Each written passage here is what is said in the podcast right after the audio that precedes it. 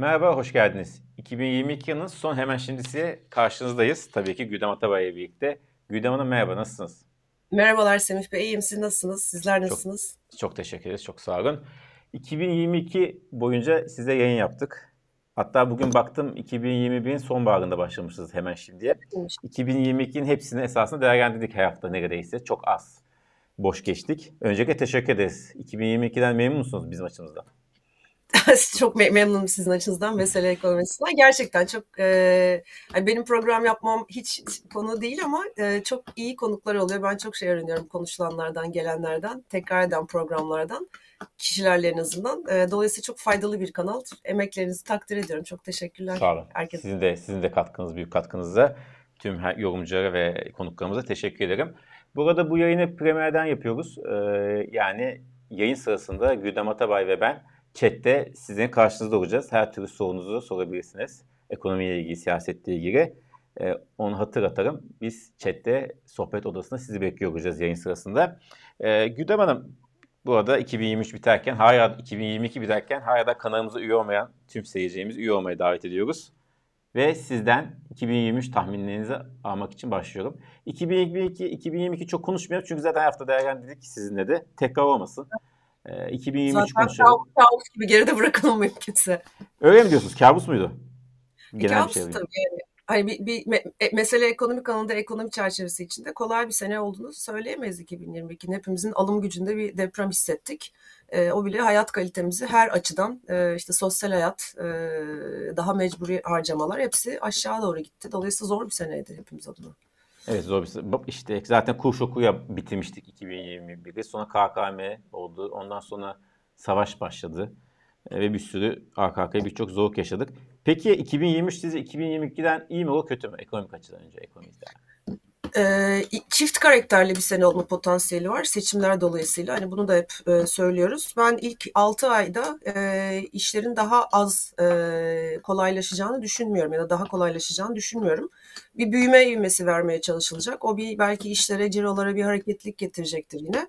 Ama enflasyondaki yavaşlama hızına rağmen alım gücü açısından çok fazla bir yere e, varamayacağız. Yani rahatlamış hissedemeyeceğiz. E, asgari ücret, işte memur zamları, arkasından özel sektörün yapacağı zamlar belki bir iki aylık bir refah getirir gibi olacak. E, o da hepimizin bildiği üzere işte önden harcanacak, e, büyümeye katkı yapacak. İkinci yarı e, seçim sonucuna göre şimdilik meçhul gözüküyor. Ama e, 2022'den daha kolay geçmeyeceğini e, düşünüyorum ben. Seçim sonucunda iktidar değişse dahi. Evet, tam da onu söyleyeyim. Burada bir ses geliyor. Tık tık sesi. Sizden mi geliyor, bizden mi geliyor? Ben kalemle oynuyorum çünkü konuşurken düşünürken dilerim. Estağfurullah. Şimdi onu konuşalım biraz. 2023'te seçim sonucu çok farklı olacak e, deniyor. E, evet zaten olacak. E, ama burada hani eskiden iktidar değişirse Türkiye'nin ciddi bir rahatlama yaşayacağı, işte hızla düzeleceği e, konuşuluyordu. Ama bugün geldiğimiz nokta sanki biraz tablo değişti. Yani iktidarın de, olası iktidar değişiminde bile e, o beklenen rahatlamanın ya çok hafif olacağı veya çok daha uzun süre sonra gerçek bir rahatlama olacağı konuşuluyor. Siz o konuda katılıyor musunuz? E, katılıyorum. İşte az önce de onu söylemek istedim. Neden? Çünkü son bir sene içinde e, işte kur korumalı mevduat ve çevresinde işte faiz düşürme politikasıyla yaratılan dengesizliklerin e, ekonomideki maliyetleri çok yüksek oldu. Ee, işte bir taraftan BDDK'nın Merkez Bankası'nın her gün koyduğu kurallarla bankacılık sektöründe sıkıntılar baş gösterdi. Kredilerdeki faizler çok çeşitlendi. Kredi alma iştahı e, engellendi. E, işte kur korumalı mevduat gibi yaklaşık 70 milyar dolarlık bir saatli bomba üzerinde henüz ve hala oturuyoruz. Buradan çıkışın ne şekilde olacağı çok net değil. Enflasyon o kadar yüksek bir seviyeye sıçradı, o kadar uzun süre orada kaldı e, ve hala gerçekten enflasyonla mücadele olmadığı için yapışkan kalıcı hale dönüştü ki bunu aşağı çekmek bir zaman alacak. Özür dilerim. İktidar değişse dahi e, bu faiz artışlarının getireceği ekonomik yavaşlama sermaye akımlarının belki değişen bir iktidarla Türkiye'ye yönelmesinin dışında küresel resesyon ortamında bütün bu iyimserlik olacak. Dolayısıyla çok büyük bir zarar verildi son bir senede Türkiye ekonomisine. Ee, buradan çıkışı e, mutlaka her bir birey olarak, şirketler olarak, vatandaşlar olarak biz hissedeceğiz zorluğunu. O yüzden seçimden sonra bile e, böyle güllük gülistanlık bir ortam yok. Ancak iktidar değişimiyle beraber 2024'ün herhalde ortalarından itibaren bir rahatlama hissetmeye başlayabiliriz bu anlamda. Yani 2023 e, kayıp bir yıl olacak bu anlamda da bence. Şimdi 2022'ye gelirken 2022 sonu yani bugünden bu kadar kötü olacağını düşünmüş müydünüz? Ee, ne, soruyu ne zamana göre 2022 ayarladığım sonu. 2022 yani bir, tam bir sene önce sordum bu soruyu. Bugün için sordum. Bu, ya enflasyon hayır düşünmemiştim. E, ne, neyi düşünmemiştim? E, bir kere enflasyonun %85'lere ve aslında bildiğimiz üzere daha yukarılara kadar fırlayacak e, bir politika olacağını e, düşünmemiştim. Çünkü neden? Ukrayna Savaşı yoktu. İşte petrol fiyatlarındaki şok yoktu. Bunun yarattığı maliyet baskıları ayrı bir şekilde geldi. Faiz indirimlerinin bu tek haneye varma arzusu eşliğinde bütün bu ortama rağmen devam ettirileceğini e, evet bir olasılık olarak vardı ama buna cesaret olabileceğini hesaplamamıştım en azından. Ee, bir taraftan da işte kur korumalı mevduat ve etrafında gelen aslında finansal piyasaları tamamen baskılama kontrol altına alma e, durumu nedeniyle e, yani bütün bu olanların, bütün bu Türkiye ekonomisinin geldiği şekli öngörmek çok kolay değildi.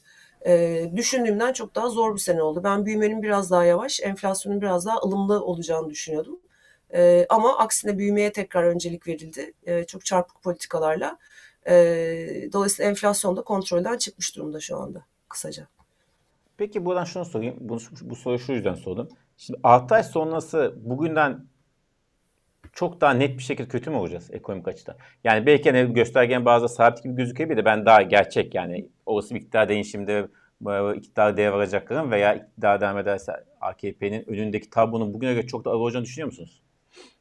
Düşünüyorum. Neden? Çünkü daha işte bugünlerde e, izlediğimiz bu kredilere tekrar hareketlenme e, eğilimi başladı. Diğer taraftan biliyoruz ki kamu harcamaları zaten çoktan e, artmaya başladı. İlk çeyrek boyunca e, daha da artacak. Bütün bunların ekonomik maliyeti enflasyon baskılarının beslenmesi, e, ithalat talebinin artması, e, cari açığın tekrar yükselme eğilimine girmesi, petrol fiyatlarındaki normalleşmeden Ukrayna işgali ikinci çeyrek dönemdekinden öteye e, bütün bunlar aynı sorunları biraz daha kemikleştirerek bizim önümüze getirecek. Dolayısıyla e, daha iyi olma ihtimali yok. E, daha kötü olması için çok sebep var. Bir taraftan da biliyoruz ki işte Katar, Suudi Arabistan gibi e, ülkelerle yapılan bu özel şeffaf olmayan anlaşmalar ötesinde buraya sermaye girişleri sınırlı. Yurt dışı koşulları biraz daha sıkı ve bozuk olacak. Küresel resesyon özellikle 2023'ün ilk yarısında çok daha sert hissediliyor olacak. Çok daha zor bir durumda olacağız dolayısıyla. Evet. Biliyorsunuz bugün Hürriyet'te haber çıktı. E, zaten konuşuyordu konut kampanyası. %1'in altına ineceği konuşuyor konut kredisini. Ve adı da 100 yılın kampanyası olacakmış. Herhalde biz bu önümüzdeki 6 ay içerisinde 100 lira başlayan birçok kampanya bir silsilesi göreceğiz. Evet, 100, 100 yılın kampanyası, 100 yılın planları içinde hani böyle bir şekilde konut sektörüne ivme verme var. Yani neden konut sektörüyle başlanıyor? Birincisi son derece popülist. İkincisi böyle bir talep var ama son dönemde imkanlar biliyoruz ki kısıtlandı. Ee, üçüncüsü gayri safi milli hasılaya baktığımızda konut sektöründeki daralma artık çok elle tuttur halde. İşte konut satışları, e, AKP'ye yakın müteahhitlerin elindeki stoklar vesaire vesaire bütün bunlar e, yani herkese yarar olarak gözükecek. Ama bu tür sübvansiyonlu kredilerin nereden geleceğini tabii ki biliyoruz. E, kamu bankaları üzerinden. Ka, boş yere kamu bankalarında senede iki defa, üç defa sermaye e, takviyesi yapılmıyor zaten. İşte bu sebepler yüzünden oluyor. Evet. Daha çok kampanya göreceğiz tabii kredi kampanya. Belki tüketici kredilerinde, onu da banka tüketici kredilerinde o kadar iştahlı olmuyor. E, ama yine de e, muhtemel ki her türlü kredi musluğu açılacak. Peki Buradan biraz piyasaya geçelim. Muhtemelen izleyeceğimiz de onu çok merak ediyordu. Ee, önce şunu sorayım. Piyasa genel bir yorum yapmadan önce 2022 ile ilgili sorayım. Şimdi siz ve birçok ekonomist 2022'de 2022 içerisinde yeni yeni bir kur şoku ya da işte ödeme dengesi krizi ve benzeri daha akut bir sorun yaşayacağını düşünüyordunuz Türkiye'nin ama olmadı. Önce bunu izleyeceğimize neden olmadığını sorar mısınız? Bu konuda eleştiriler de geliyor çünkü. Ee, olmadı çünkü e, normal ekonomik koşullar içinde şeffaf sermaye girişleri yok. Ee, eğer e, sadece normal girişler üzerinde e, bir ekonomi döndürülüyor olsa idi, e, bu şok emin olun gelecekti. E, bundan şüphem yok. Zaten bu şokun e, gelmesi açısından alttaki dinamikler daha da fazla birikmeye başladı. Nereden biliyoruz? İşte TL tarafındaki e, bu hareketsizlik sizin de şu grafikten gösterdiğiniz gibi anormal bir seyir. Özellikle yaz ayı sonlarından işte Ağustos'tan itibaren e, şu grafikten de benim gördüğüm bu neredeyse işte ölü kalbi atışı e, seyri normal değil. Halbuki sene başından itibaren baktığımızda aslında o kur şoku, beklenen kur şokunun kademe kademe geldiğini gördük. Ne zaman evet turizm sezonu başladı, onun etkisi mutlaka var bu TL'deki e, artık tırnak içinde istikrar diyeyim. E, ama arkasından işte Rusya parası, Akkuyu parası, e, oradan swap parası, oradan işte o Katar haberleri vesaire vesaire varlık barışları derken işte buradayız. Dolayısıyla bunların bu şekilde gelebileceğini öngörebiliriz. E, politik ilişkilerin düzeninden ne, nasıl bir düzen kurulduğunu biliyoruz. Ama zamanlamasını bilmek mümkün değil. Çünkü bunlar e, Cumhurbaşkanı Erdoğan'ın kişisel ilişkileri üzerinden gelen paralar. Dolayısıyla bu resim karşımızda. Bu sürdürülebilir mi? Asıl soru bu. E, ben sürdürülebileceğini düşünmüyorum. E, bir yerde bir şekilde biz TL'de bir e, yeni bir atak göreceğiz. Dolayısıyla o anlamda e, çok da böyle e, başarısız bir e, yorum yapıldığını ekonomistler ve ben dahil tarafından düşünmüyorum. Riskler orada odaklanıyor, orada birikiyor çünkü. Yani siz e, dövizde ne olursa olsun bir noktada bir yukarı hareket olacağını düşünüyorsunuz. Düşünüyorum. Yani yavaş mı ha, hatta işte bugün politik yolda bir yazı yazdım. Evet, yavaş, muhtemelen yavaş. Ee, politik yolda bu, bunun üzerine bir yazı yazdım bugün hani naçizane. E, orada baktığımda gördüğümde de özellikle Kasım Aralık ayında TL dolardaki hareketlenmenin evet bildiğimiz anlamında şok ölçüsü değil ama kısmen e, yaz aylarına göre sepete göre sepetin TL karşısındaki değer kazanımı artmış durumda. Aylık yüzde birlerin altında 0.5'lar 0.8'ler seviyesinden yüzde iki buçuğa Kasım ayında varmış. E, şu anda yüzde 1.8'de e, Aralık ayı itibariyle yani bunlar yavaş yavaş bir hareketin orada gelme, geldiğini gösteriyor gösteriyor. Neden? Çünkü söz verilen e, işte 15 milyar dolar Suudi Arabistan ve Katar toplam e, işte artık mevduat mı Eurobond mu her neyse o para gelmedi geleceğine e, gelmesi beklenirken. Bunun yansıması var. İhracatın e, yavaşlaması var. İhracat artış hızının önümüzdeki sene eksiye dönme potansiyeli var. Hatta bence dönecek. Bu arada işte bu az önce bahsettiğiniz krediler vesaire yoluyla e, tüketimin canlandırılması tekrar söz konusu. E bu da ithal e, talebini arttıracak. Yani burada işte cari açık vesaire derken e, dengeler TL'nin kaybedeceğini gösteriyor. Ama mevcut oyunda e, bu işte geleni satma artık Merkez Bankası'nın asıl aracılık yapıyor olması piyasadaki döviz işlemlerine ki olmaması gereken bir pozisyon aslında. o sebeple biraz yavaşlatılmaya çalışacaktır. Ama gidilen yer bence belli. Tamamdır. Teşekkür ederiz. Başka başlığa geçelim. Sizinle yıl içinde çok konuştuğumuz bir konu. Onu da es geçmeyelim. Türkiye olmasa da FED. Zaten çok evet. belirleyici bir şey. E, FED sizce 2023 yılında nasıl bir politika izleyecek ve bizi nasıl etkileyecek? Ee, ya Fed'in e, mevcut faiz arttırım süresinde e, ya da 2022 dönemindeki yaptığı artışlar çok net ve rahattı. E, gelen enflasyon verileri, büyümeye ait veriler, e, istihdam piyasasından gelen veriler ve ücret artışlarının seviyesi Fed'in hızlı bir şekilde e, faiz arttıracağını gösteriyordu. Dolayısıyla neredeyse düz bir şekilde dolar endeksi değer kazandı. Faizler ona göre ayarlandı. Fakat şimdi artık bir dönüm noktasına gelinmek üzere. Çünkü faiz artışlarının etkisi ekonomide gözüküyor. İşte dün konut e, piyasasındaki ya da konut fiyatları açıklandı ABD tarafında. Dördüncü ayda da düşüş devam ediyor. Şimdi bunların yavaş yavaş ABD ekonomisinin genele yayıldığını ve büyük bir resesyon e, durgunluk en azından bir ya da iki çeyrek resminde birleştiğini, bütünleştiğini göreceğiz. İşte orada da e, Fed o zaman biraz frene basacak ve bu işte beklenen pivot %5'in üstü mü altı mı oralarda mı olacak bu tartışmalar olacak. E, bu ne demek? E, bu tartışmaların olduğu yerde ekonomik göstergelerin bir öyle bir öyle gösterdiği yerde oynaklık çok yüksek olacak. Bir kere ilk çeyrek hatta bence 2023'ün asıl hikayesi Fed'in politikalarında öngörülemezlik nerede duracak, nerede tekrar faiz indirecek tartışmaları eşliğinde bu oynaklığın artacağı. Ee, ben faiz indirmesini 2023'te beklemiyorum e, sene son çeyreğinde dahi. Bunu biraz iyimser buluyorum hala. Özellikle istihdam piyasasındaki veriler bunun böyle olmayacağını gösteriyor bence. Ee, dolayısıyla o tartışmalar oynaklık yaratırken e, sıkı para politikası devam edecek. Biz enflasyonun düştüğünü izleyeceğiz ABD'de. İşte %7 küsurlardan muhtemelen 5'lerin e, belki biraz altına 5 civarına. Bu önemli bir gelişme olacak. E, ama büyük resim resim değişiyor olmayacak. Çünkü durgunluk da buna eşlik edecek. Peki sizce Türkiye resesyona gelecek mi 2023 yılı içerisinde? Herhangi bir döneminde? Ee, aslında işte geçen çeyrekteki büyüme verisi resesyona işaret etmekteydi. Ee, ya da resesyon başlangıcında çeyrek bazında çok az olsa da daraldı. Bence bu son çeyrekte de bu daralma olacak. Ee, eğer hiçbir şey e, gerçekleşmezse yani bu kredi ivmesini böyle bir anormal bir şekilde yapmazlarsa ki yapacaklar. İlk çeyrekte de bu e, çeyreksel daralma devam edecek. Yani bu büyüme şişirilse de ki şişirilecek seçimden önce sanıyorum e, bunun etkisi oldukça dengesiz bir büyüme halinde bize geri dönecek. E, durgunluğu aşmaya çalışacaklar ama seçimden sonraki dönemde unutmayalım iktidar değişimi olursa faiz artışı mutlaka gelecek. Bu ekonomideki büyüme hızını yavaşlatacak. E, diğer taraftan mevcut iktidar kalsa bile e, faiz politikasında belki bir değişikliğe gitmeyi düşünebilir. Çünkü sürdürülemez bir yerde olduğunu onlar da biliyor. Faizi değiştirmezse başka şeye değiştirir zaten. Değiştirmek zorunda kalır yani. Baş, Aynı sistem gitmez. Başka şey değiştirecek. Evet. İki, aynen yani geçen seneki işte Aralık 2021'deki karar gibi ya e, yüksek bir faiz artışı yapacaktı ya e, işte kur korumalı mevduat gibi bir icat getirecekti. Onu yaptı. Şimdi bütün yaptıklarının bedeli ya faiz arttıracak e, ya da sermaye kontrollerini artık iyice evet. resmi hale döndürecek. Evet, Seçenekler bunlar önümüzde. Evet yani bir şey yapmadan böyle devam etmesi mümkün değil.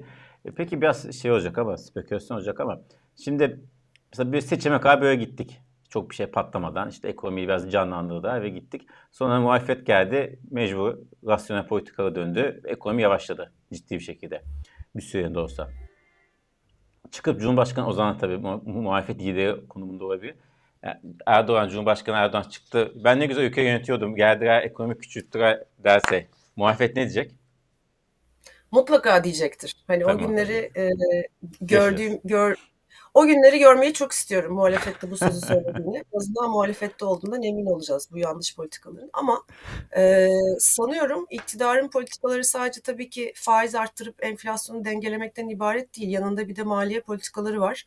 Bütün bu yapılan sosyal yardımları, destekleri, fakirlik, yoksullukla ilgili hani böyle e, ilk iktidar değişimi gerçekleştiğinde düğmeye basılacak bir takım planlar var öyle bir ekonomik yavaşlamanın e, yükünü kalabalık toplum kesimleri için çok daha hafifletici e, önlemler devreye girecektir. Dolayısıyla bence biz bu dönemdeki ekonomik yavaşlamayı bu 2022'deki hissettiğimiz e, çok yüksek büyüme ve bir taraftan yükselen enflasyon e, ki rahatsızlığı kadar hissetmeyeceğiz. Tam cümleyi kurabildim mi bilmiyorum. 2020'deki büyüme bizi hepimizi çok daha fazla zorladı. Çünkü yüksek yükselen bir enflasyon da bunun maliyeti. 2023'teki ekonomik yavaşlamanın maliyeti ise e, çok daha az hissedilecek. Bunu bunu bu şekilde kurgulandığını biliyoruz e, muhalefet partilerinin ekonomi takımları arasında. Evet. Bir de şey de var tabii yani bu veri olarak gözükmeyen ama toplumsal psikoloji sebebiyle işte yatırımın azalması, insanların başka şeylerden endişe edip harcamaması veya yatırım yapmaması veya yurt dışına çıkan görünmeyen bir sürü esasında e, bu son dönemde yaşanan işte hem siyasi hem de toplumsal gerilimin bedeli de var ekonomi açıdan. Buna hiçbir hesap yok ama ben burada daha pozitif bir hava, hava yaratırsa her şekilde ekonomi farklı yönlerden az da olsa canlanma sağlanabilir. Tabii tabii yani e, sadece Mutsuz bireyler... insanın olduğu yerden yatırım çıkmaz zaten. Yani. Evet, evet e, bir taraftan e, hani, hani sadece bireyler enflasyon altında ezilmiyor. Şimdi son dönemlerde ihracatçı işte TL tarafındaki reel değer kazandırıyorsunuz. Hani biz zaten küresel talep yavaşlıyor, zorlanıyoruz açıklaması var. Bir taraftan işte asgari ücret, e, işin şirket, işverenler tarafına baktığımızda işten çıkarmalar gündeme gelmeye başlamış durumda. Haberlerde görüyoruz. Bir taraftan önümüzü göremiyoruz. İşte evet ee, şeyi kapatamıyoruz, tahmin yapamıyoruz, dolar TL kuru yapamıyoruz, tahminleri yapamıyoruz, e, yatırım dolayısıyla yapamıyoruz e, şikayetleri. Bütün bunlar aslında ekonomiye ivme kaybettiren, yani potansiyelin altında tutan. Evet. Dolayısıyla da işte bu tür kredilerle böyle yapay önlemlerle ancak büyümenin sağlandığı bir siyasal ortam var. Bu ortamın değişmesi, e, bu ortamın iktidar değişimiyle beraber değişmesi bir iyimser beklentilere dönecek olması bence Türkiye ekonomisini zaten e, şahlandıracak bir e, ateş verebilir burada. Evet göreceğiz. Şimdi son göreceğiz. dakika düştü Bloomberg'de onu da vereyim. TÜİK verilerine göre İstanbul, Van ve Şanlıurfa'nın ardından en fazla net göç veren üçüncü şehir olmuş. Van, Şanlıurfa ve İstanbul üçüncü. En fazla net göç veren. Acaba evet. neden? Neden? Çünkü hayat çok pahalı İstanbul'da. Çok pahalı. Ee, diğer taraflarda işsizlik var. Hala şehirlere göç var.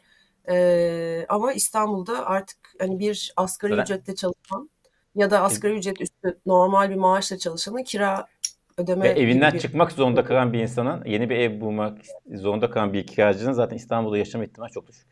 Ulaşım pahalı, ulaşım uzun vesaire vesaire. Dolayısıyla e, elbette insanlar göçüyorlar İstanbul'da. İstanbul'a iş bulmaya gidenler artık buldukları işin e, onları tatmin etmediğini, hani iş iç, içeri olarak demiyorum, maddi olarak tatmin etmediğini farkındalar. Açlık sınırı altında yaşamak istemiyor insanlar bu kadar. Ve tabii şehrin getirdiği birçok zorluk var zaten. Onlar da ekstra. Her şey İstanbul yaptıkları için. Peki şimdi bitirirken biraz da size birkaç tane böyle kısa soru cevap yapacağım. Tahminlerinizi arayacağım. Bakalım ne kadar tutulacaksınız. Sizce seçim ne zaman olur? Ay, ee, ay olarak söyleyin. Mart, Nisan, Mayıs, Haziran. Nisan sonu. Nisan. Nisan tamam. sonu Mayıs. Ben de Mart diyorum. Mart. Evet. O ilginç. Ee, peki sizce Ekrem İmamoğlu görevden alınır mı? Seçime ee, kadar. Alınır.